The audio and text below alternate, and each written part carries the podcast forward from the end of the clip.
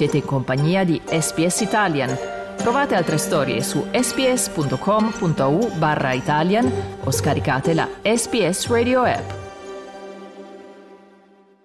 Io sono Dario Castaldo e voi siete all'ascolto di un podcast in italiano di radio SBS nel quale oggi ci occupiamo di politica australiana e lo facciamo in compagnia del nostro esperto Paul Scutti. Buongiorno Paul, ben ritrovato su radio SBS. Buongiorno Dario, un buongiorno agli ascoltatori. Paul, cominciamo dalla vicenda che ha portato al licenziamento dell'influente, ormai ex segretario del Ministero degli Interni Mike Pezzullo che due mesi fa era stato sospeso dall'incarico dopo che erano emersi dei comportamenti, degli atteggiamenti ritenuti non adatti al ruolo da lui ricoperto. In particolare si denunciava l'influenza, l'ingerenza di Pezzullo sugli affari dei precedenti eh, governi liberali di Scott Morrison e di Malcolm Malcolm Turnbull, ti chiedo intanto di ricostruire la vicenda partendo proprio da cosa è emerso a proposito dell'operato di Pezzullo. Sì, l'ormai ex segretario Dario era stato sospeso già a settembre quando eh, si era fatto da parte per consentire le indagini sul suo operato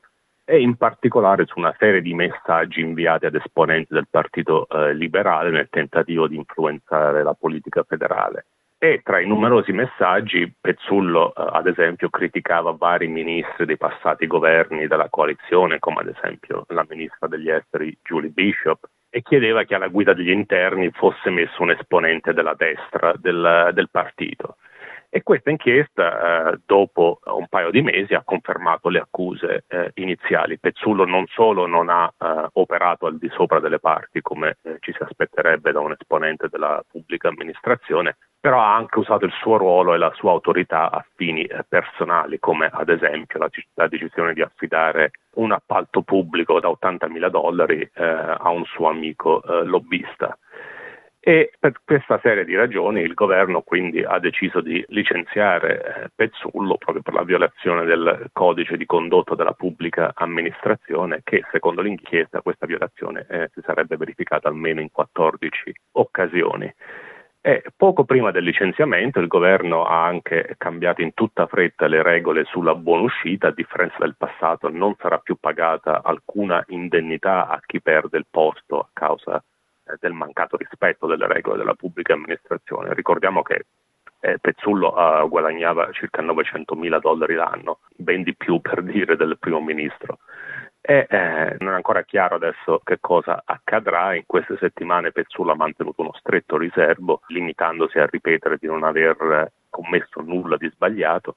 Diversi esponenti però del Partito Laburista temono adesso eh, vendette dopo questo licenziamento. Ricordiamo infatti che eh, Pezzullo eh, ha lavorato nella pubblica amministrazione per una trentina d'anni, sin dai primi anni 90, ed ha conoscenza eh, senza dubbio di tanti scheletri negli armati, sia per quanto riguarda i laburisti sia per quanto riguarda la coalizione. Beh, è sorprendente che fosse ancora riconosciuta la buonuscita a chi è stato licenziato per giusta causa. Dunque, maggioranza e opposizione unite, eh, nel timore che Mike Pezzullo possa rivelare alcuni scheletri nell'armadio mentre sono divise maggioranza e opposizione sul tema dell'immigrazione. Ieri, dopo la scarcerazione di altri 45 richiedenti asilo per la scadenza dei termini detentivi, Peter Dutton ha incontrato Anthony Albanese, le cronache dicono addirittura tre volte nella giornata di ieri e ha chiesto sostanzialmente un giro di vite sulla detenzione delle persone in attesa di un giudizio definitivo sul loro status, proprio per evitare che si possano ripetere episodi come questo relativo appunto alla scarcerazione per la conclusione dei termini detentivi di alcuni richiedenti asilo. E in tutto questo il governo ha annunciato lo stanziamento di 225 milioni di dollari per aumentare e migliorare i controlli. Ti chiedo quali sono le novità in questo senso? Allora sì, eh, cominciamo proprio da questa scarcerazione di altri 45 richiedenti asilo, ricordiamolo in seguito alla sentenza dell'Alta Corte che ha reso illegale il ricorso alla, deten- alla detenzione a tempo indeterminato. Eh, la ministra degli interni Claire O'Neill ha confermato che eh, la scarcerazione ha anche aggiunto adesso che eh, spera che per il momento queste siano le ultime, almeno fino alla pubblicazione da parte dell'Alta Corte dei dettagli della sentenza. Solo a quel punto il governo avrà tutti gli elementi in mano per rispondere eh, all'intervento della Corte In totale finora sono state scarcerate un totale di 138 persone e, come hai ricordato tu Dario, il governo ha presentato ieri nuove misure d'emergenza ha annunciato un altro pacchetto di interventi per migliorare eh, le procedure di sicurezza intorno a queste persone che sono state scarcerate. Tra le novità in particolare diventerà reato non rispettare le condizioni sulla libertà vigilata, in particolare per quanto riguarda chi volesse tentare di avvicinarsi a scuole e asili. Il problema in questa fase è che il governo sta rispondendo in modo ad hoc, in sostanza, alle varie scarcerazioni e questo perché mancano ancora i dettagli della, della sentenza dell'Alta Corte. E c'è questa corsa a chi presenta misure più, eh, più severe tra governo e coalizione e, il problema però è che queste misure potrebbero durare ben poco e questo perché eh, ci sono diverse associazioni che rappresentano i richiedenti asilo che hanno già presentato ricorso contro alcuni di questi provvedimenti perché sarebbero eh, anticostituzionali.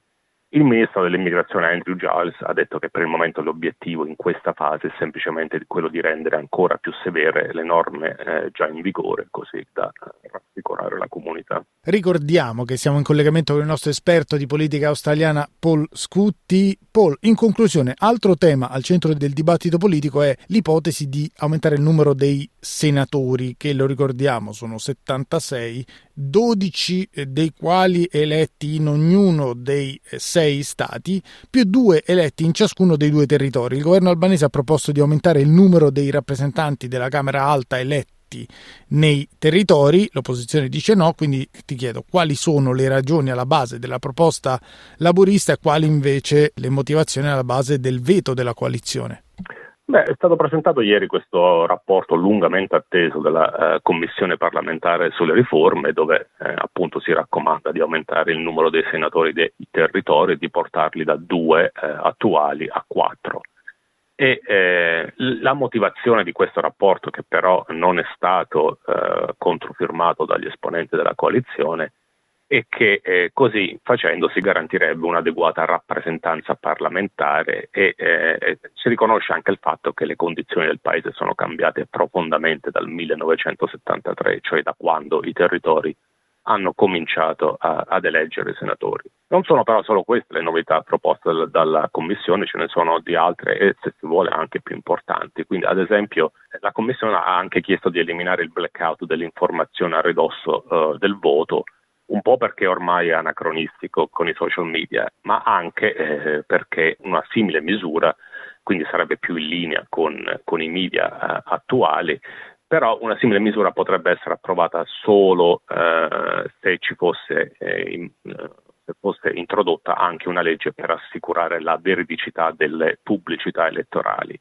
E questo è un tema molto conteso e che difficilmente troverà, eh, troverà l'intesa delle varie parti politiche. Per tornare al tema dei senatori, eh, gli indipendenti si sono detti favorevoli alle, alle novità e si sono eh, appellati ai laboristi perché non stringano accordi sotto banco con la, con la coalizione. Eh, però l'opposizione si è detta invece nettamente contraria a questo aumento dei senatori, eh, a detta della coalizione così facendo non si farebbe altro che squilibrare ancora di più il rapporto tra eh, il numero di senatori e la popolazione dei rispettivi stati e territori c'è da chiedersi ovviamente se dietro la proposta dei laboristi e l'opposizione della coalizione non ci siano in realtà anche ragioni puramente politiche e questo sia per, perché sia il territorio del nord sia eh, soprattutto il territorio capitale tendono a votare a sinistra e quindi aumentare il numero di senatori potrebbe in realtà favorire il partito eh, laborista. Insomma, molto spesso l'assassino è il maggiordomo, la risposta è la più semplice ed è la prima che ci viene in mente. Ringraziamo il nostro esperto di politica australiana Paul Scutti. Paul, ci sentiamo nei prossimi giorni. Grazie, a risentirci. Cliccate mi piace, condividete, commentate, seguite SPS Italian su Facebook.